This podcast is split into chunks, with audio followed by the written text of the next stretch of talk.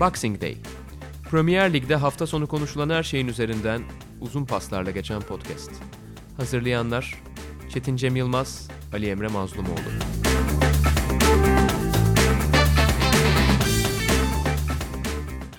Sokrates Podcast'a hoş geldiniz. İngiliz Premier Ligi'ni konuşmaya devam ediyoruz Boxing Day'de. Ben Ali Emre Mazlumoğlu, Çetin Cem Yılmaz'la birlikteyiz. Liverpool zor kazandı. 60. dakikaya kadar geride götürdüğü maçı 2 gol atarak kazandı ve seriyi devam ettirdi. Öte yandan ligin ikincilik yarışında da artık tablo biraz daha netleşti. City'nin kazanmasıyla Leicester deplasmanında. Dördüncülük yarışı ise giderek kızışıyor. Orada da ligin beklenen maçı Chelsea ile Tottenham arasındaydı. Maçı kazanan Chelsea oldu. Ama bir de dördüncülük yarışında ben buradayım diyen bir takım var. Manchester United kendi evinde farklı kazanarak yarışa tekrardan dahil oldu. Ve tabii ki Arsenal-Everton derbisi de e, derbisi değil tabii ama büyük maçı diyelim. büyük maçı da haftaya damgasını vurdu. Bunları konuşacağız bugün. Hemen Liverpool'dan başlayalım. Biz programı kaydettiğimiz gün birkaç saat evvel Liverpool maça çıktı. Ee, özellikle iki sürpriz golle birlikte Anfield da biraz sarsıldı. Ne oluyor? Simeone bize ne yaptı falan diye e, söylentiler varken bir anda çıktı. Acayip bir tempo yaparak iki gol attı ve seriyi devam ettirmiş oldu. Evet şimdi bu Liverpool adına ya maçın gelişimi ayrı bir hikaye onu ayrı konuşuruz ama şimdi bu galibiyetle Liverpool Premier Lig'deki galibiyet rekorunu egale etmiş oldu. Manchester City'nin 2 sene önceki 18 maçlık rekorunu yakalamış oldu. Yani bu yüzden Liverpool'un hani bu rekorunu az kalsın David Moyes ve West Ham durdurmak üzereydi. Maçın kendisine gelirsek aslında Liverpool bir anda çok erken bir golü buldu. İşte bir duran top Gini Wijnaldum'la sanki hani yine Liverpool rahat bir şekilde 2-0 3-0 kazanacak ve yoluna devam edecek gibi görünürken hemen bir duran topta cevabı geldi ve bir türlü Liverpool o savunmayı açamadı ilk yarıda. İkinci yarıda da hikaye böyle gider denirken West Ham bir anda golü de buldu. Tabii hani bu sefer e, sadece galibiyet serisi değil yenilmezlik serisi de hani şu anda Liverpool'un çok adını koymasa da göz diktiği Arsenal'in Invincibles yenilmezler rekorunun da tehlikeye girdiği bir dönem yaşandı. Ee, aslında genel olarak o dakikaya kadar yani ilk bir saati itibariyle böyle hani herkesin yasak savma maçı falan gibi gördüğü bir maçtı sanki. Liverpool tam kadro çıkmıştı ama genel olarak ikinci viteste gidiyordu belki. West Ham tabii ki kümede kalmak için çok e, her puana ihtiyacı var. Dolayısıyla var güçleriyle savaştılar ve çok iyi mücadele ettiler. Gol fırsatları yine de buldu Liverpool ama onları çeviremiyordu bir türlü. İşte Van Dijk'ın ve Firmino'nun aslında çok net kaçırdığı pozisyonlar var. Maç 1-1 iken ve 2-1 iken. Bir de ikinci gol de Liverpool'un ikinci golü Fabianski'nin aslında evet, hatasıyla geldi. Evet Fabianski'nin de önemli kurtarışları vardı. Hem Liverpool'un da böyle kaçırdıkları vardı. Ama 60. dakikadan sonra 65'ten sonra diyelim hem Liverpool hem de tribünler uyandı ve hani bu galibiyeti istiyoruz moduna girdi. Önce 3. vitese geçildi sonra 4. vitese geçildi. Dediğin gibi orada bir Salah'ın attığı golde Fabianski'nin çok şanssız bir pozisyonu vardı. Hani belki hani West Ham düşme korkusu yaşayan bir takım. Eğer düşerlerse hani sezon için belki kırılma anlarından birisi olabilir. Gerçi hala puan olarak hani biraz daha avantajlılar diğer rakiplerine göre ama Liverpool adına da eğer Liverpool hem galibiyet serisini sürdürürse, rekorları kırmaya devam ederse dediğim gibi şu an egale etmiş durumda. O da kırılma anlarından bir tanesi olacak. Ama etkileyici olan gerçekten Anfield'ın da Liverpool'un da bir üst seviye bir üst vitese çıkmasıydı. Ha evet tribünün bir pazartesi akşamı belki durgun olması, takımın sürekli kazanıyor olmasının yarattığı rehavet belki açıklanabilir. Ama bir anda hani taraftar refleksidir. Herkes de gaza geldi ve takımı ateşlemeye çalıştı. Ama takımın çıktığı seviye etkileyiciydi bir yandan. Yani çok kolay bir şey değil. Bir anda hemen tamam arkadaşlar biz bu maçı alıyoruz diye e, ayaklanıp 20 dakika içerisinde tamamen sürklase edip pozisyonlar bulup golü bulması. Hatta bir de dördüncü gol offside gerekçesiyle sayılmadı. Yani haklı olarak sayılmadı da hani yine benzer bir şekilde bunaltan daha da fazlasını arayan görüntüsü etkileyiciydi. Liverpool adına en önemlisi yani Liverpool bugün normal şartlarda yani 2-2 ile de ayrılsa tabii ki çok sorun olmaz. Liverpool için artık sadece 12 puana ihtiyaç var şampiyonluk için. Yani o 12 puan bir yerlerden bulunacak. Yani şey olmasa da 14 puan olacaktı yani. Zaten Liverpool çok çok tarihi bir çöküş yaşanmazsa o puanları toplayacaktır. Ama bunu bir an önce e, yapmak istiyor olması, hani takımın o e, aciliyeti hissediyor olması çok etkileyici. Hani tamam bu maçta böyle gitsin demiyor. Liverpool her maçı kazanmak için e, oynuyor ve şu anda bahsettiğim gibi hem Manchester City'ye ait rekora ortak oldu hem de lig tarihinin iç saha kazanma serisini de yakalamış oldu. 21 maçı çıktı yanılmıyorsam o da. Ya bunlar korkunç istatistikler ve zaten Liverpool'un yenilmezliği de sürdürürse 49 maçta galiba Arsenal'in rekoru. Şu anda ona da e, artık hani iyice göz kırpıyor durumda Liverpool. Evet rekorlar yolunda ilerlemeye devam ediyor. Bu kazanma ile ilgili okuduğum bir kitapta 12 tane kitabını okuyorum. Sana söz etmiştim. Bring the Noise kitabı. Klopp üzerine yazılmış bir kitap. Orada Klopp'un kazanma azmi en yakın çalışma arkadaşlarından biri Kravitz'e sorulmuş. Niye hani bu kadar sağ kenarında istekli, canlı kazanmak için varını yoğunu koyuyor. Ama bu arada parantez açalım kazanmak konusunda hırslı bir adam ama fair play kurallarının da çerçevesine çıkmıyor. Yani Arda gibi değil o anlamda. Ciddi yani belli bir çerçevenin dışına hiç çıkmayan bir Klopp var. Ama o çerçevenin içerisinde de sınırları zorlayan bir kazanma hızı, hırsı var. O da şöyle açıklıyor Kravitz durumu. Ya Klopp çok uzun bir süre ikinci ligde futbolculuk yaptı ve ikinci ligin ortalama düzeyli bir futbolcusuydu. O dönem oynadığı dönemde o kategoride futbolcuların kazandığı para aylık 4-5 bin euro falan gibi bir rakam. Yani orta sınıfın da biraz altında kalıyorsunuz ve yani o dönemin Mainz'ı da şöyle bir Mainz. Wolfgang Frank gelene kadar falan hiç böyle iyi bir yere yukarıya doğru oynayamamış hep aşağılarda düşecek miyiz tehlikesi geçirmiş. Düştükleri anda da bu kazancın bile yok olacağı bir durum. Ve abi yani kazanmak zorundasın. Yaşamak için kazanmak zorundasın. Başka bir çaren yok. İşte oradan geliyor diye çok güzel bağlamıştı yani. Kulübün bütün bir kariyerine baktığımızda o dipten gelme, buralara kadar getirme. Yani her şeyi yaşamış bir teknik direktör olarak bugünkü o hala kazanma isteğini bile sahaya koyması hakikaten çok acayip bir şey ve muhtemelen son yani 50 yılın 20 yılın bilmiyorum ama en özel futbol hikayelerinden biri Liverpool'la birlikte yazılıyor. Kulübün gelmesiyle zaten o hikaye çok başka bir sayfaya dönmüştü.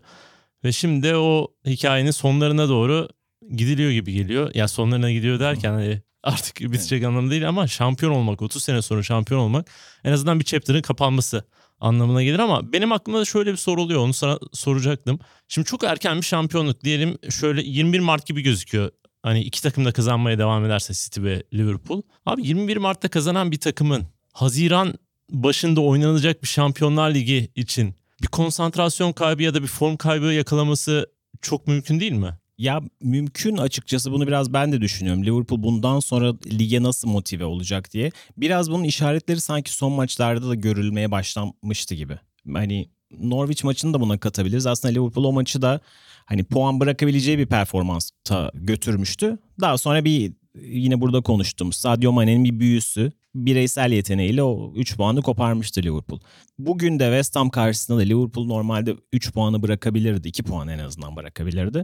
Hani ama 2-2 ile yetinmeme adına gösterdiği o son 25 dakikalık bölüm önemliydi. Ha şu akıllara geliyor. Liverpool'un belki Atletico Madrid karşısında yaşadığıyla da üst üste koyarsak. Hani geçtiğimiz yıllarda Paris Saint Germain'e atfedilen bir şey vardı. Hani liginde çok fazla zorlanmıyor. Final evet. maçlarını oynamıyor yani liginin final maçlarını oynamadığı için e, üst seviyeye çıktığında gerçekten e, bir duvara çarpmış gibi oluyor. Bu hala da getirilen bir eleştiridir. Yani bu sene bile Borussia Dortmund'da ilk maçta kaybettiler.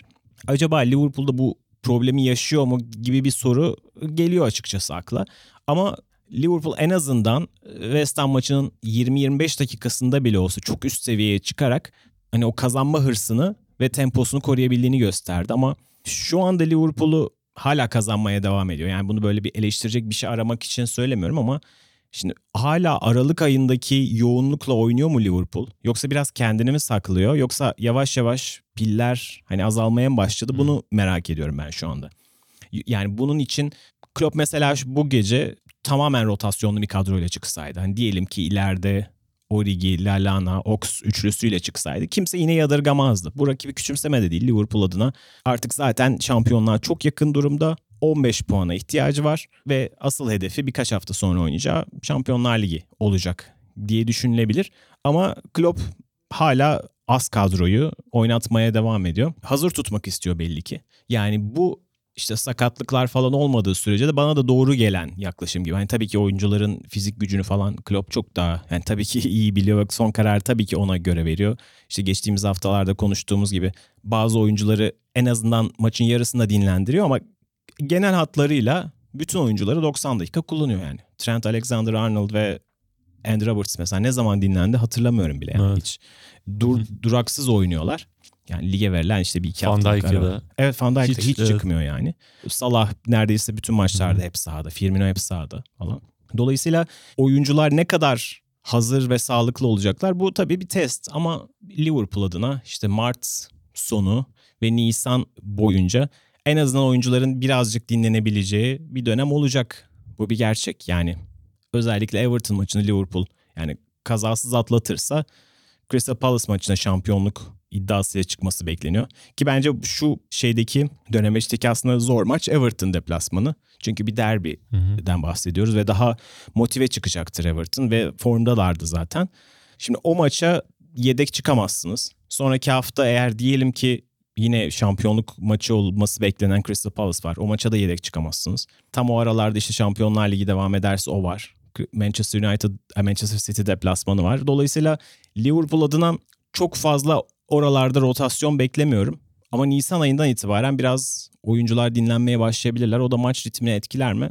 Yani şimdi tabii kesin bir şey söylemek zor ama bu bir problem olabilir açıkçası.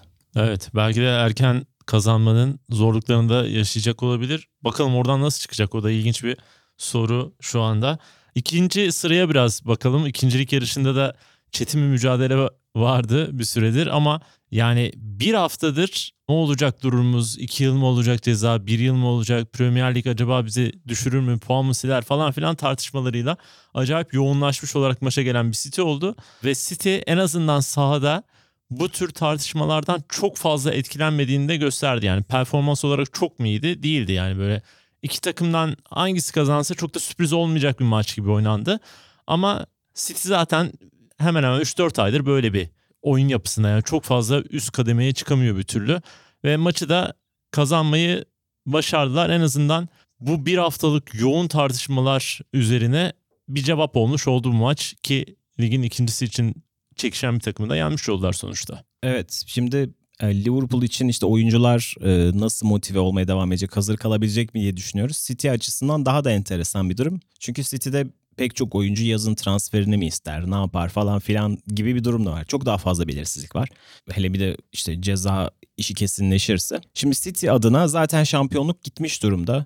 Eldeki tek hatta önümüzdeki 3 sene için belki de en realist hedef bu senenin şampiyonlar. Çok enteresan bir şeyi oynuyor aslında City. E, Şanslarına da karşılarına Real Madrid geldi. Yani Li- Liverpool'un yaşadığı kura şanssızlığının bir benzerini aslında e, City'de yaşadı. Grubundan lider çıkıp en güçlü ikincilerden bir tanesiyle karşılaştı. Ki bir de hani kura çekildiği zamanki Real Madrid'e göre daha toparlanmış. Evet. Daha iddialı gelebilecek bir Real Madrid var şu an. Evet yani zaten ne kadar olsa Real Madrid bu kupanın gelmiş geçmiş en başarılı takımı. İşte karşıda Zidane var falan filan. Yani kolay bir şey değil hiçbir zaman değil. Ve City adına artık hani son kurşun gibi bir şey olacak bu sene. Çünkü eğer e, bu sene Şampiyonlar Ligi'ni getiremezlerse bu hikayenin sonu olacak gibi görünüyor. Yani hikayeden kasıt tamamen City hikayesinden bahsetmiyorum ama bu yakaladıkları jenerasyon, bu Guardiola projesi birkaç senedir üstlerine koymaya çalıştıkları ve işte Premier Lig'de rekorlar kırdıkları bütün o gelenek, o hanedan için son kurşun aslında burada. Dolayısıyla onlar nasıl hazır kalacaklar mental ve fiziksel olarak bu sezonun ilginç sorularından bir tanesi bu olacak. Bu maçtan sonra da Guardiola'ya bu soruldu. Oyuncularınız nasıl motive olabiliyor falan filan diye. Guardiola yine e, her zaman olduğu gibi sinirli bir cevap verdi. Hani sinirini belli etmemeye çalışarak bu oyuncuların işte karakterini ve adanmışlıklarını sorgulayamazsınız. Onlar karakterini sahada gösteriyor mealine gelen bir şeyler söyledi. Haklarını vermek lazım. Şimdi hem ağır bir ceza var. Yarıştan hani yarışta çok fazla bir anlamı kalmamış bir City durumu var. Yani şimdi ikincilik ve üçüncülük arasında çok çok büyük bir fark yok ki zaten üçüncülüğün üçüncünün yetişmesi de çok kolay görünmüyor. İşte bir tane West Ham maçı bile zor şartlarda oynandı. Ertelendi ve çok sıkışık bir fikstüre geldi. 8 günde 3 maç durumuna geldi. City'nin tatili değişti falan filan. Çok kolay olmayan şartlarda iki tane maçı kazanmış oldular. Hem West Ham'ı hem de e, Leicester'ı geçtiler. Leicester City maçını kaybedebilirlerdi gayet.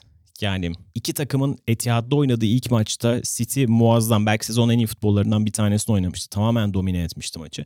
Ve ilk golü yemelerine rağmen sürklas etmişlerdi. Hatta tam beraber izlediğimiz Kulüpler Dünya Kupası finalinin ile aynı saatte oynanıyordu o maç.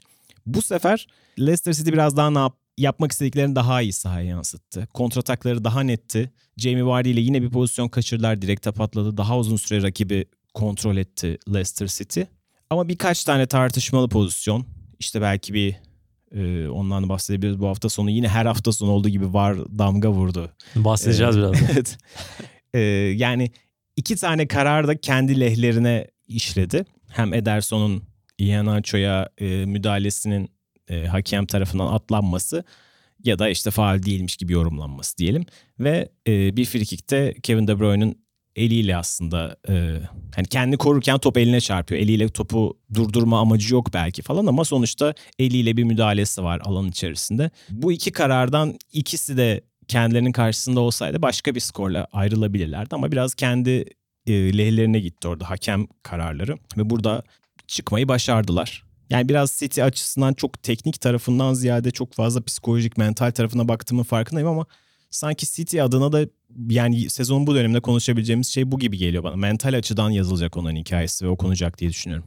Yani evet aslında birinci madde tabii ki buydu yani bu daha demin dediğim gibi bir haftalık tartışmadan sonra nasıl bir reaksiyon vereceği önemliydi. Ki bence çok da beklentilerin altında kalan yani vermesi gereken reaksiyonu verdiği gibi gel- geldi bana. Çünkü karşı takımda ne olursa olsun yani Leicester şu ana kadar son 6-7 haftası belki çok kötü ama iyi bir takım ne yaptığını bilen e, oyunculardan kurulu alışkanlığı olan bir takım en azından Brandon Rodgers'tan sonra. Yalnız onlarda da sıkıntı bu kadar geriye gitmesindeki sebep sanırım hala Ndidi'nin yokluğunu çok ciddi şekilde arıyorlar. Yani o yokluğu biraz gerideki üçlüyle, üçlü savunma yaparak aşma derdinde Brandon Rodgers ama onun da aslında çok fazla sonuç vermediğini özellikle hücum anlamında biraz sıkıntılar yarattığını da görmüş olduk. Yani muhtemelen Ndidi bilmiyorum yani sakatlık durumu ne olacak falan ama onun yokluğu yani biraz daha işleri riske sokacak gibi gözüküyor. Bu arada şöyle bir şey de oldu. Programdan sonra John Evans e, katıldı maç sonu programına. Orada spiker şöyle bir soru sordu. Yani 6-7 hafta oldu ve kazanamıyorsunuz. Yani neye bağlıyorsun bu durumu gibi bir şey gibi bir şey sordu. John Evans da şöyle bir şey dedi. Daha genele çekti konuyu. Ya kazanamıyoruz ama dedi şu an bulunduğumuz noktayı sezon başında sorsalar bize gözümüz kapalı isterdik dedi. Hakikaten de öyle yani. Üçüncü sırada olmak, ilk dörde bile girmek, ya ilk altıya bile girmek Leicester adına çok çok önemli bir başarıydı ve şu an uzun süre ligin birincisini Liverpool'u kovalamaları, ardından şimdi ikinci sırası için ligin ikinci devi Leicester'la yarışmaları, e, City ile yarışmaları, Manchester City'yi söylüyorum. Ve şimdi geldikleri bu nokta kötü bir şey değil yani. Ben de biraz şey diye düşünüyordum. Ulan 6 haftadır kazanamıyor falan ama genel tabloya bakınca hakikaten çok güzel iş yapan bir takım. Belki şu ligin sonuna kadar biraz daha tempo yakalayıp ilk dörde girmeleri onlar için en iyisi olacak. Evet yani şimdi biraz akılda son haftaları kalıyor. Aynen iki aydır doğru düzgün galibiyet alamıyorlar ama sezonun bir aşamasında 8-9 maç üst üste kazanmaları onlara çok çok fazla kredi verdi. Hatta bir ara konuşuyorduk yani çoğu kişi için Leicester City ikinci şampiyonluk adayı falandı bir ara çünkü hani Manchester City tam orada değil gibi görünüyordu. Çoğu kişi Liverpool acaba Leicester mı kovalayacak falan diyordu. Evet bu aşamadaki herkesin beklentilerinin çok üstünde bir performans gösterdiler. Bu sene bazı takımlar için bir fırsat senesiydi. Şimdi birazdan belki Chelsea için de bahsederiz. Yani Leicester City bu fırsatı çok iyi kullandığı gibi görünüyor. Evet kazansalardı neredeyse tamamen garantilemiş olacaklardı ilk dördü ama şu an için dediğimiz gibi sezon başında umduklarının bile daha iyisi belki. Yani Şampiyonlar Ligi'ni kovalamayı hedef olarak koymuşlardı ama belki bu kadar iyi gideceklerini kendileri de kestiremiyorlardı. Dolayısıyla çok çok iyi bir sezon olmuş olacak. Ama şu anda epeydir de inişteler yani onu da göz ardı etmemek gerekiyor. Hani hala o serbest düşüşü durduramadılar. Ama yavaş yavaş işte Jamie Vardy bayağıdır hmm. formsuz bu arada. Onu da hani hep biliyoruz ya şampiyonluk senesinde de 11 hafta mı rekoru kırdığı inanılmaz bir seri yakalamıştı. Ee, bu sene de yine benzer bir 9 hafta üst üste attı ve o sırada sürekli Leicester kazanıyordu. Şimdi yine haftalardır atamıyor. Çok yanlışım yoksa sanki 2020'de hiç golü yok diye düşünüyorum ama emin değilim yani. En son çünkü Boxing Day'den sonraki o Liverpool maçından sonraki maça çıkmadı. Çocuğu olmuştu. O günden sonra da yanılmıyorsam hiç gol atmadı eğer. Hani attıysa da bir tane atmıştır falan. Bir de penaltı kaçırdı birkaç hafta önce. Hani hala o şeyi atamadı. E Jamie Vardy de tabii ki çok çok değerli. Yani bu takım için çok önemli bir oyuncu. Herkes düşüşte ama Jamie Vardy'nin düşüşü daha çok etkiliyor. Evet yani şimdi totalde baktığımızda sezonun başarılı en başarılı takımlarından bir tanesi olarak göreceğiz Leicester City'yi ama gelecek sene Şampiyonlar Ligi mücadelesi verirlerken de başlarını ağrıtabilir sanki şu son girdikleri formsuz periyot. Evet bu maçta da sen de biraz altın çizim var. Damgasını vurdu. İki pozisyon özellikle çok öne çıktı. Birincisi Kevin De Bruyne'nin elle müdahalesi. Bana göre penaltı. İkincisi de Ederson'un zamansız çıkması dolayısıyla böyle Iheanacho'ydu sanırım değil mi? Ona bayağı bir yumruk atması oldu. Orada da ikisinde de City lane'e kararlar çıktı. Bu maç öncesinde sabahına döndüğümüzde yine Var'la gündeme gelen başka bir maç vardı. Ki o da haftanın beklenen maçıydı. Chelsea-Tottenham arasındaki maç. Var'dan önce istersen maçı biraz konuşalım. Ama VAR'a da değinelim çünkü önemli bir yer kapladı yine ve İngiltere'de bu nasıl kullanılıyor abi bu VAR? Bu son haftalarda nasıl kullanılıyor orada biraz konuşalım. Türkiye Ligi'ne benzemeye başladı bu durum. Ama Chelsea çok önemli maçtı kendi adısına. Ee, tabii ki Tottenham adına da önemliydi ama e, Lampard ya bir türlü bu transfer periyodundan sonra böyle mutsuz Chelsea sahada böyle istediklerini yapamayan zaten Abraham'ı da kaybettikten sonra hücum anlamında da çok zorlanan duran toplarla golleri buluyordu ama istedikleri akışı sağlayamayan bir Chelsea vardı. Ama çıktılar maça yine ilk maçta olduğu gibi aralarında oynanan ilk maçta bayağı bir sürklase etmişti Chelsea. O üçlü savunma ile birlikte çok acayip bir iş yapmıştı. Bu sefer dörtlü kurdu savunmayı ama tamamen oyundan sildi Tottenham'ı ve maçı da kazanmayı başardı. 2-0 evet. yaptı bu arada şey karşısında. Evet. Eski hocası karşısında, Mourinho evet. karşısında. Onu da Grace Note istatistik olarak verdi. Kariyerinin ilk iki lig maçında Mourinho'yu yenebilen ilk ikinci teknik direktör olmuş. Daha önce bunu Boavista'nın hocası 2000 yılında yapabilmiş. Frank Lampard da eski hocası, kendisini belki kariyerindeki en başarılı dönemdeki hocası olan e, Mourinho'yu ilk iki lig maçında da yenebilmiş oldu. Ya açıkçası ben hem Chelsea'nin son aylardaki, haftalardaki değil artık aylardaki düşüşünden sonra hem de Tottenham'da yavaş yavaş bazı böyle iyi sinyaller görüyoruz gibi falan. Hani Liverpool maçından itibaren sayabiliriz. E, yenildiler ama orada Liverpool bayağı zorladılar.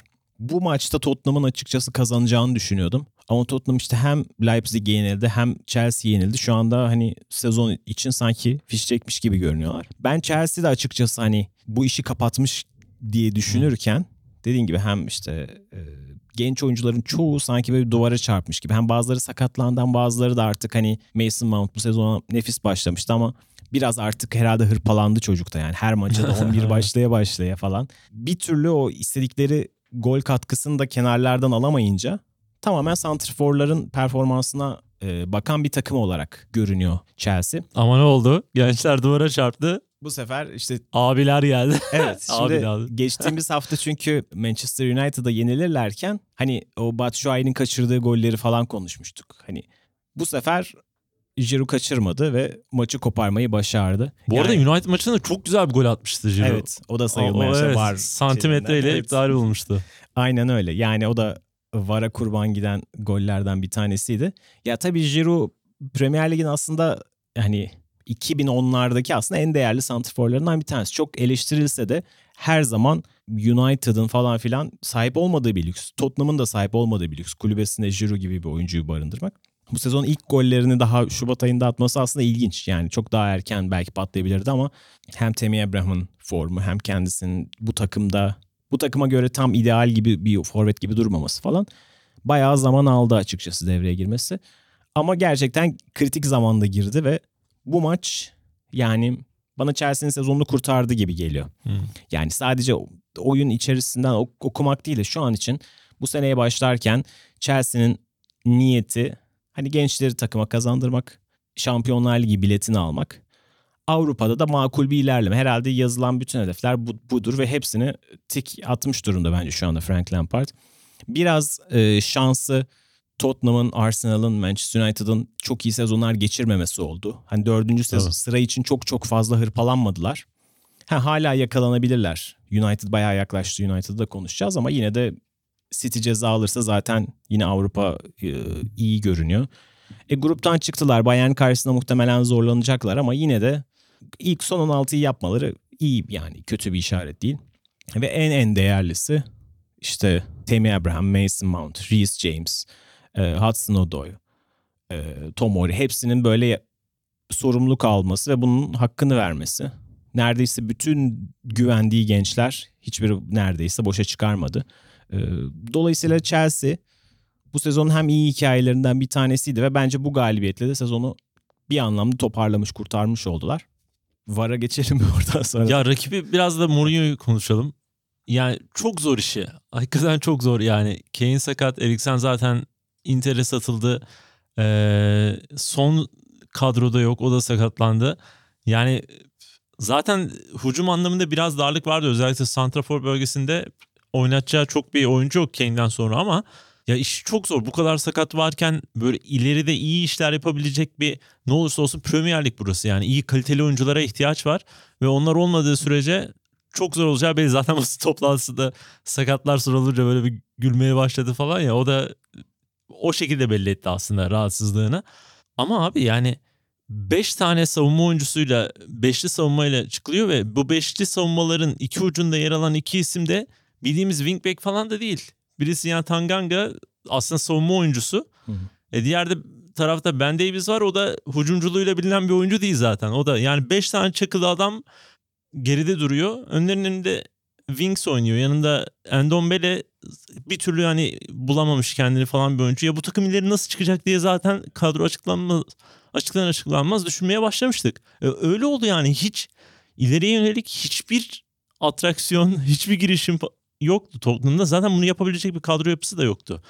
Yani Bergwijn'in ileride oynaması, Moura solda falan. Hani düşündüm ne olacak bir şey hiçbir şey olmadı ve garip bir şekilde 78. dakikaya kadar da o beşli savunmadan 2-0 geridesin abi maç bitiyor belli.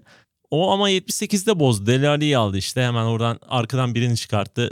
Eski aslında geldiği dönemden beri kullandığı 4 savunma 4 kaç oluyor 4-2-3-1 gibi bir şey ona döndü ama o da çok bir işe yaramadı. Zaten o saatten sonra bir şey olmaz. Ya Mourinho niye böyle bir şey yaptı ben bunu anlamış değilim. Sen nasıl değerlendiriyorsun? Çok belli gibiydi yani maç öncesi. Ya evet şimdi o birkaç hafta önce kazandıkları bir maçtan sonra böyle Manchester City maçıydı değil mi? Hani o zaman bu forvetsiz sistem sanki biraz sonuç verecek gibiydi. Ee, o gün de açıkçası ileriye çok az çıkmışlardı ama birkaç tane kontratakta işte Son, Moura, Bergwijn hep onlar en azından o e, aralarındaki rotasyonu, alan değiştirmeleri falan iyi yapıyorlardı ve birkaç pozisyon üretmeyi başarmışlardı. E, takım da gol yemedi. Kontradan buldular ve o maçı öyle almış oldular. Ama işte bunu her maçta da yapamazsınız. Yani her maçta da rakip size haldır haldır gel- gelir ve her zaman da kalenizi golle kapatamazsınız. İşte bu sene hep konuştuğumuz yani Liverpool maçında bunu yapamadılar. Yenildiler. Chelsea maçlarında yapamıyorlar. Sadece City'ye yaptılar. Leipzig'e de benzer şekilde. Leipzig geldi geldi geldi sonunda kırdı. Belki hani o noktada kırılmasaydı bir şekilde bir kontratakla çözebilirlerdi ama hani olmuyor ve yine bunun üstüne gidiyor olması enteresan. Evet kadroda şu an çok geleneksel bir santrafor kalmadı. Genelde İngiliz ve İrlandalı yorumcular bir tane hani eski tip bir forvetleri var aslında şeyin Parrot diye ama niye 18'e bile girmiyor diye çok genç oyuncu eleştiriliyor. mi? Evet genç evet, oyuncu. Doğru. Hani gerçekten bu oyuncu neden hiç girmiyor? Yani bir tane geleneksel forvetin yok. Hani kulübede dursun en azından. Niye hiç? Çünkü bazen maç 1-0 olur ve artık ileri şişirmen gerekir. Birisinde bazı topları alması gerekir. Ve bunu da Moura'yla yapamadığın ortada. Hani Dele Alli'yi alıyorsun. Tabii ki hani daha teknik ve yetenekli bir oyuncu falan ama bazen de o geleneksel forvete, o sırtı dönük oynamayı bilmeye de ihtiyacın olur. Ya Ee, böyle oynuyorsan kesin ihtiyaç Evet. oluyor zaten aynen. ki yani ta Guardiola Barcelona'dayken tabii ki çok hani yetenekli ama kısa boylu oyunculardan kuruluydu ön alanları. Bazı maçlar sıkıştığında Guardiola Pique'yi öne gönderirdi. Bazen çünkü o şeyi hani o Hı. işi yaratması için. Yani tamam her zaman topa çok sahip olmak istiyor. Paslaşmayla rakip yarı sahaya çökmek istiyor Barcelona tamam. Ama bazen de o birinci metodu kullanmanız gerekir. Şişirirsiniz işte o zaman da uzun boylu olarak Pique o işi yapıyordu. Şeyi hatırlarsın. Bunu hiç e, yapa- yapacak oyuncusu yok Tottenham'ın şu an. United'ın Liverpool'u 2-1 yendiği bir maç vardı. Rashford'un iki aynı gol kopya atmıştı ya Lukaku indirip. Evet. Aynı şeyi Hı. yapmıştı. Tam anlattığı şeyi yapmıştı orada Evet. hakikaten. Yani işte bu sene konuşuyoruz ya Manchester United'ın da o problemi var. Tottenham'da da şu anda hani hiçbir şey üretememesi ya tamam eli kolu bağlı bir, bir, bir takımın en iyi iki oyuncusunu alırsanız her zaman problem yaşarsınız doğru. Hı hı. Ama Liverpool'da Firmino ve Salah olmadan Barcelona'yı 4-0 yendi yani. Şimdi her zaman da e, ideal 11'inizde sahada olamazsınız. Ve bunun için artık bir şeyler bulmak gerekiyor. Herhalde o City maçı dışında da hiç bulabilmiş görünmedi Mourinho yani. Bu anlamda birkaç hafta önce konuşuyorduk. Hani ben dördüncü sıra adayı olarak görüyordum. Hem beni yalancı çıkardığı için kırgınım kendisine. Ve hani o çözümü de bir türlü bulamıyor gibi. Ya hedef maç sıkıntısı da çok büyük bence. Yani geldiğinden beri kazanması gereken büyük maçlar olsun, kazanması gereken maçlar olsun bir türlü buralardan istediği sonuçta çıkamadı. Büyüklere karşı işte Big Six'e karşı diyelim sadece City galibiyeti var. Onun dışındaki her maçta ya puan kaybetti ya yenildi. Yani Mourinho'ya yakışmayacak evet. şeyler yapıyor. Ama ya bir yandan da kriz çok büyük. Yani tam da suçlamak da böyle içimden gelmiyor. Çünkü hani o kadar ciddi sakatlar var, kayıplar var ki ama bir yandan da işte teknik direktörüne göre bu ve Mourinho bunu en iyi yapan yani inanılmaz kariyere sahip bir adam ve bazı şeyler de bekleniyor ondan. Bu bekleneni sahaya koyamaması biraz futbol severler, biz evet. futbol izleyicileri için bir kırgınlık yaratıyor. Bir e, iki senedir mi, üç senedir mi, 2017'den beri falan herhalde işte son geldiğinden beri olsa gerek. Son ve Kane'in olmadığı hiçbir maçı kazanamamış Tottenham. Yani zaten bu geçmişten de gelen bir problem doğru. Yani çok değerli oyuncular tabii ki onların e, eksikliğinin takımı etkilememesi beklenemez. Ama yine de madem bu oyuncular yok artık hele Kane'in sakatlığının daha uzun olduğunu biliyoruz. Dolayısıyla bir metod bulması gerekiyor. O metod da bir türlü yok sahada yani. Aynen. Burada bir mücadele varken tabii bir yandan da bir takım yeniden iki haftadır özellikle kazanarak çıktı ve kendini yeniden burada izleye gösterdi. Yani bu arada parantez açayım az önceki konuyu tam kapatmadan yani yine var konuşacağız demiştik de Chelsea'nin. Ha evet, evet. Var, var yani konuşalım doğru. Akıl almaz bir yani hadi Manchester City maçındakiler böyle yorumdur falan filan denir. Ama yani Lo Celso kimin ayağına kimin ayağına çok sert bastı. Kimin ya evet. Neyse işte inanılmaz bir yani böyle gerçek anlamda bastı birisini böyle baldırına ve her açıdan çok bariz bir şekilde görülen bir müdahaleydi. Kenardan hakeme var hakemi gerek olmadığını söyledi. Hakem de artık şu an Premier Lig'de o kırmızı kart kararları yandan geliyor ya gidip izlemiyorlar falan. Hakem de onun kararına uydu ve kartı çıkartmadı.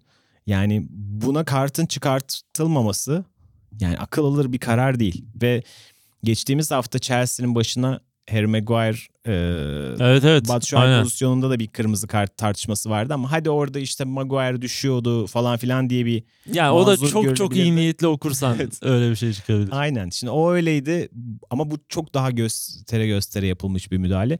İki haftada iki tane çok belirgin karar e, çıktı Chelsea aleyhine. Ama bu sefer en azından hani skorlarını etkilemedi. Evet ya, hakikaten çok ilginç bir karar. Bir de Premier Lig açıklama yapmış hata yaptık diye. Evet kararın evet, yanlış ilk oldu. kez var gelenden beri ilk kez böyle bir açıklama. O kadar net ki pozisyon yani savunacak böyle yani yüzde birlik bile bir şans yok. Evet. Öyle olunca açıklama yapmak zorunda kaldılar. Ben gerçekten o yani o kararı veren hakem işte Oliver Coot muydu adı?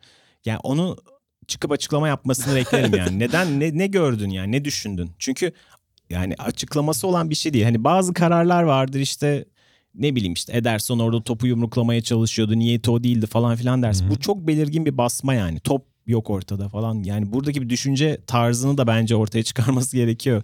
E, açıklaması gerekiyor kendisinin ama genelde her yerde hakemler enteresan şekilde yaptıkları en çok yanlarına kar kalan destek grubu herhalde. Şimdi o zaman United'a geçebiliriz. Evet, United'a geçelim. Onlar da kendi evinde lig sonuncusu Watford'ı rahat yendiler. 3-0'la geçtiler. Ama önemli olan artık dördüncülük yarışına da girmiş oldular. Çünkü puan farkını da bir yandan indirip yanılmıyorsam 5. sıraya tırmandılar değil mi? Bu, bu hafta ile birlikte artık hemen evet. Chelsea'nin bir altındalar. Ve e, sonuçta ligin bitmesine hala haftalar var. O haftaların içerisinde kendisine ilk dörde atması çok da sürpriz olmayacak bir takım gibi duruyor. Özellikle Bruno Fernandes'in takıma eklendikten sonraki bu maçtaki performansını da düşünelim yeniden onunla birlikte. Çok da sürpriz olmayacak gibi duruyor. Yani ama şimdi Tottenham için az önce yaptığımız muhabbet biraz da United için de geçerli gibi. Yani 2-3 maç belki alabiliyor ama sonra öyle bir düşüyor ki abi sanki o 2-3 maçı kazanan bir takım değil. Haftalardır böyle yeniden psikolojisi dağılmış bir takım gibi oynuyor yine öyle bir şey olabilir emin olmak mümkün değil United'da ama en azından bugün itibariyle kendisini oralara hedef olarak atmış gibi gözüküyor. Yani evet Manchester United Ocak ayında Bruno Fernandes'i alırken hayal ettiği şeyi bu maçta gördü. Şimdi hep konuştuğumuz ne vardı Manchester United adına? Kendisinden sıralamadaki daha üst ve daha formda, daha iyi görünen takımlara karşı iyi performans sergiliyor çünkü kapanabiliyor ve kontrataklarla golü bulabiliyor hızlı oyuncuları sayesinde. Ama rakip kapandığında, topla çok fazla oynadığında o dar alanda farkı yaratacak oyuncuları yok diyorduk. İşte hem Pogba yoktu hem e, Martial sezonun başında yoktu. Sonra geldi bir süredir de zaten e, Rashford da yok. Orada farkı yaratacak oyuncu olabileceğini gösterdi Bruno Fernandes. Hem yaptırdığı penaltı. Hani tabelaya penaltı ile girdi ama aslında daha değerli olan orada penaltıyı almasıydı. Ceza sahasına o dalışı. E, Martial çok güzel bir gol attı bu arada. Hani gerçekten kendisi Evet, hani, çok güzel bir gol. e, Klas. Evet iyi iyi olduğunda yani gerçekten Martial bunları yapabiliyor. Yine benzer şekilde de e, Fernandes 3. golün de asistini yaptı. Yani böyle maçlarda fark yaratabilecek oyuncu olduğunu gösterdi. Zaten hani birkaç sezondur Portekiz Ligi'ndeki, Avrupa Ligi'ndeki istatistikleri bunu işaret ediyordu ama bu sefer sahada da gösterdi. Çok anlamlıydı bu ama yani tabii ki ligin kötü takımlarından bir tanesi Watford. Yani son aylarda biraz toparlamıştı ama hala düşme potasındalar. Ama hatırlanırsa kaybetmişti Watford'da Manchester United bir, bir ay önce daha. Hani Premier Lig'de fikstür ters dönüyor. Dolayısıyla biraz şey yakın zamanda kaybettiler. De Gea'nın da hatta tuhaf bir Sanırım hata şeydi yaptığı bir işte o arda arda iki önemli galibiyet aldıktan sonra Evet. City ile Tottenham mı yenmişti? Evet, Ondan sonra öyle. gidip kaybettiler. Ondan sonra o gidip o deplasmanda yenilmişlerdi. Dolayısıyla e, şimdi bu maçı çok da polemiğe girmeden kazanabiliyor olmaları değerli. Ama açıkçası United için şimdi gerçek ligin hani mikrokozmu şimdi başlıyor. Çünkü Mart ayında 4 tane çok kritik maçları var. Everton deplasmanı, evlerinde Manchester City, sonra Tottenham deplasmanı, sonra Sheffield United. Yani tam o sıralarda e, hani ligin iyi takımlarıyla üst üste oynayacaklar. Gerçek test bu olacak açıkçası. E, hala işte tabii eksikleri var. Pogba muhtemelen dönmeyecek, Rashford muhtemelen dönmeyecek falan ama en azından o maçlarda işte Sheffield'da kaybetmezlerse, Everton'ı yenerlerse falan filan o yerlerini koru korumaları ve hatta bir üste tırmanma ihtimalleri var. Yani United için açıkçası sezon Mart ayında kopacak gibi görünüyor. Evet, zor periyotları da fena geçmediler aslında. Ligin geneline bakıldığında, genel performansına bakıldığında zor periyotlarda iyi. Ortalama üstü performans da gösterdiler.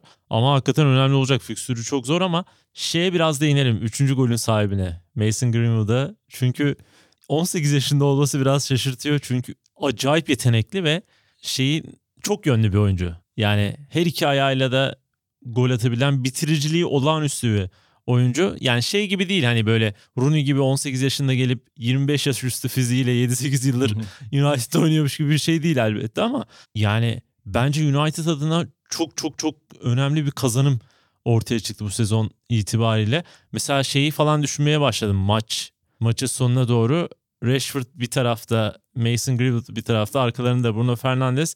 Bir de iyi bir forvet gelirse bu takıma ah bir Haaland olsaydı falan diyordu ama gerçekten iyi ayarda bir forvet geldiğinde özellikle seneye için çok ciddi bir ön tarafı olmuş oluyor Manchester United'ın. Evet gerçekten yetenekli bir oyuncu ve birazcık hani çok aşırı ateşe atmadı Solskjaer. Yani tabii genel olarak çok çok e, ihtiyacı da kalmadı. Yani bunu da mesela Frank Lampard'ı suçlamak için de söylemiyorum ama e, Frank Lampard hani gençlerini çok inanarak uzun süre kullandı ama biraz yıpranmaya başladılar. E, Mason Gre- Greenwood'u ilk parladıktan sonra biraz kenara çekti. Sonra bir daha böyle Hı hı. ortaya koydu. Sonra tekrar kenara çekti falan. Onu idareli kullandı ve şu anda bile tam hatırlamıyorum ama gayet, gayet iyi gol ve asist sayıları var. Tabii, çok evet. çok az forma giymesine karşın. Gerçekten çok özel bir yetenek ve hani çok iyi bir vuruş kalitesi var yani. Genelde hani, hani fiziğinden çok beklenmeyen çok iyi çıkarabilen bir oyuncu. Yani Manchester United'ın açıkçası tüm eksilerine işte kadrosunda hani Deadwood diyebileceğimiz fazla para alan ama iş yapmayan bir dolu oyuncu da olmasına karşın yavaş yavaş iyi bir kor oluşmaya başlıyor. Ama biz bu sene bu programda ne zaman işte mesela Chelsea'yi, Tottenham'ı, Manchester United'ı ne zaman övsek sonra bir iki hafta sonra çok beklenmedik sonuçlar alabiliyorlar. Ama yani herkes Manchester United'ın büyüklüğünden işte bütçesinden falan dolayı çok ani hızla bir başarı bekliyor. Bir iki transfer yapılacak ve bu takım uçacak falan diye bekliyor ama Oraya biraz daha var. Eğer hani sabırlı olunursa bardağın biraz daha dolu tarafı görülürse hani iyi bir yapılanma dönemi geçiriyor diye düşünüyorum ben. Şimdi ligin bitmesine 11 hafta var. Arsenal'la 4. sıra arasında kaç puan var abi sence? Bakmadan söyle. Bakmadan Kaç vardır? dördüncü sırada Chelsea kaçtı? 45 miydi? 11 mi diyeyim? Abi 7 puan var. 7'ye mi indirmişler? Gerçekten çok ilginç. Ben de çok şaşırdım yani. Ama herhalde şey ya kaybetmedi ya. En azından teker teker puanları aldı Evet. ve iki galibiyetle birlikte buraya gelmiş oldu. Çok acayip bir maç oynandı Arsenal'la Everton arasında. 3-2 kazandılar ve Şampiyonlar Ligi'ne dahil ettiğimizde 3'te 3 yaptılar 8 gün içinde. Böyle bir yani o ölü toprağının bayağı bir kurtulmuş gibi gözüken bir Arsenal var. Ve yani 7 puan olması beni de şok etti. Yeniden şunu düşünmeme de neden oldu. Arteta hani belki oyun anlamında ilk haftalarda çok şey yapmamış ama en azından yenilmemesi, yenilmemesini sağlayarak bundan sonra alacakları seri galibiyetle belki de sürpriz bir şekilde denkleme girecek bir takım da ortaya çıkarmış oldu. Evet yani hatırlar mısın geçen senenin son iki ayında falan dördüncü sıra için çekişen takımların hiçbir galibiyet alamamıştı bir ara böyle. Hani öyle bir dönem yaşanmıştı. Premier Lig'de o devam ediyor. Hatta Türkiye'de Süper Lig'de de öyle ya. Kimse 3 tane üst üste galibiyet alamıyor. Çünkü deplasmanda kimse kazanamıyor. Burada da öyle. Şimdi e, Arsenal iki tane maç kazanınca hemen hani bir seri haline geldi ve işte o sırada bir dolu takım puan kaybetti. Hemen aralara yetişmiş oldu. Yani Chelsea bu hafta kazandı ama geçen hafta kazanamamıştı. Tottenham zaten kazanamıyor iki haftadır. İşte United kazanıyor ama hani bir anda üste yaklaşmanız o kadar zor değil. Yani eğer bir sizde bitiyor olay. Yani Hı hı. rakipler puan kaybederse değil de siz kazanırsanız zaten atılıyorsunuz yukarılara. E, Arsenal evet şimdi açıkçası bu Everton maçını tamamını izleyemedim ama ligin formda takımlarından bir tanesine. Üstelik daha ilk dakikada gol yiyip geri dönmeleri çok etkileyici. Hani geçen hafta Newcastle'ı 4-0 yenerken bütün golcülerinin devreye girdiği hani güzel eski ya futbol güzel futbol oynayan Arsenal'den esintiler verdiği bir maç oynamıştı. Bu sefer de biraz daha yine özetlerden anladığım kadarıyla karakter gösterisi olmuş. Ki Arsenal'in ta Şampiyonlar Ligi zamanlarından bu yana hep başının ağrıdığı Olympiakos deplasmanından galibiyetle dönmesi de bence çok önemli. Hı hı. Çok anlamlı dediğin gibi. O da bir e, hiç kolay değil. Perşembe Yunanistan deplasmanında kazanıp bir de pazar Everton'ı yenmek. E, pozitif görünüyor açıkçası. Yavaş yavaş hani biraz o dediğin gibi ölü toprağına atmış gibi Arsenal. Sezonun sonuna bir faktör olabilirler gibi. Evet bence de yani savunmada David Luiz, Şkordan, Mustafi falan bu ikiliyle yani kaybetmi. Bu arada göreve geldiğinden beri sadece bir mağlubiyeti var. Maç öncesi şöyle ilginç bir şey de vardı. Biliyorsun son Everton e, Arsenal maçını iki teknik direktör şu an faal olan Everton'ın ve Arsenal teknik direktörü beraber şeyde izlemişlerdi. Tribünde izlemişlerdi. Evet tribünde izlemişlerdi. Yeni atanmışlardı falan milli takım arasında. Çok da iğrenç sıkıcı maçlardan biriydi Evet. hakikaten. Ee, maçta. ve şimdiye döndüğümüzde hakikaten iki teknik direktörün de iki takıma nasıl katkı yaptığını bence gösteren güzel maçlardan biri oldu. Bir yandan Arsenal hikayesi var ama diğer tan- taraftan da Everton hikayesi vardı. O 4-4-2'yi pres oyununu iyi uygulayan ve belki de maçta biraz daha disiplinli iyi durabilse buradan da puan kazanabilecek bir takım vardı Everton olarak. Ama en azından o günden bugüne baktığımızda bu iki teknik direktörün lige kattığı güzel şeyleri de gördük. Biz zaten burada üstüne de vurgulamıştık. Beni çok heyecanlandırıyordu ikisi de. Ve şu ana kadar en azından beklentileri bence verdiler diye düşünüyorum. Bu arada Everton'da sadece ikinci mağlubiyeti oldu. Ancelotti döneminde. Ya o da bir mağlubiyetle gelmişti bu maça. Yani o açıdan güzel bir maç oldu. Hoşuma da gitti benim. Böyle devam etsinler. yani özellikle Evet. seneye için iyi mesaj veriyorlar. Önemli olan bu zaten. Evet yani zaten e, hani Ancelotti iyi getirmek bir projenin işareti. Yani Everton'ın kötü bir kadrosu yok. İşte Richarlison'u, Bernard'ı. Calvert-Lewin'i, Moise Keane'i falan filan derken bir de artık herhalde yazı birkaç tane daha hamle yapacaklarının işaretidir Ancelotti'nin olması. Şimdi bile hani kendilerini Avrupa sıralarına atabilirler. Ya özellikle City'nin cezası sonucu bir sıra daha kaydığını düşünürsek Avrupa e, Ligi'nin. Everton adına Avrupa'ya geri dönmek de heyecan verici olabilir. O da şu anda bir takım için bir motivasyon olduğunu tahmin ediyorum. E, güzel olacaktır bence de yani. şeyleri de biraz böyle hikayeleri ya tam benzemiyor tabii ki. Ama mesela Ancelotti de Sakkin'in öğrencisi. Onunla beraber yardımcı antrenör olarak çalıştı. Ya bir dönemin bütün oyun sistemini değiştiren bir adam. İtalya'dan o ön liberoları atan pres oyunu, dörtlü savunma falan filan. E diğeri de Tabii oranın futbolcusuydu hatta yani aynı zamanda. Evet, evet, Efsane onun- Milan takımının da doğru doğru onun da. oyuncusuydu. E diğer tarafta da Arteta Guardiola'nın oyuncusu değil belki ama bir dönemi Yanına tamamen pişti, evet. evet. alt üst eden bir adamın asistanı olarak falan. Şimdi geldi o maçta izledi. Biraz da bu duygularla izledim ben. Çok da o anlamda hoşuma gitti maç. Ve istediğini, istediğimizi vermiş oldu. Yavaştan programı da kapatabiliriz. Bugün konuşacaklarımız bu kadardı. Haftaya yine tabii e, düğümler devam ediyor. Dördüncülük düğümü, alt sıralar düğümü devam ediyor. Ya özellikle dördüncü kez çok heyecanlandı. Arsenal'ın bile belki birkaç galibiyetle birden daha da işin içine girecek olmasıyla birlikte ligin sonuna doğru bizi heyecanlı, keyifli bir mücadele bekliyor.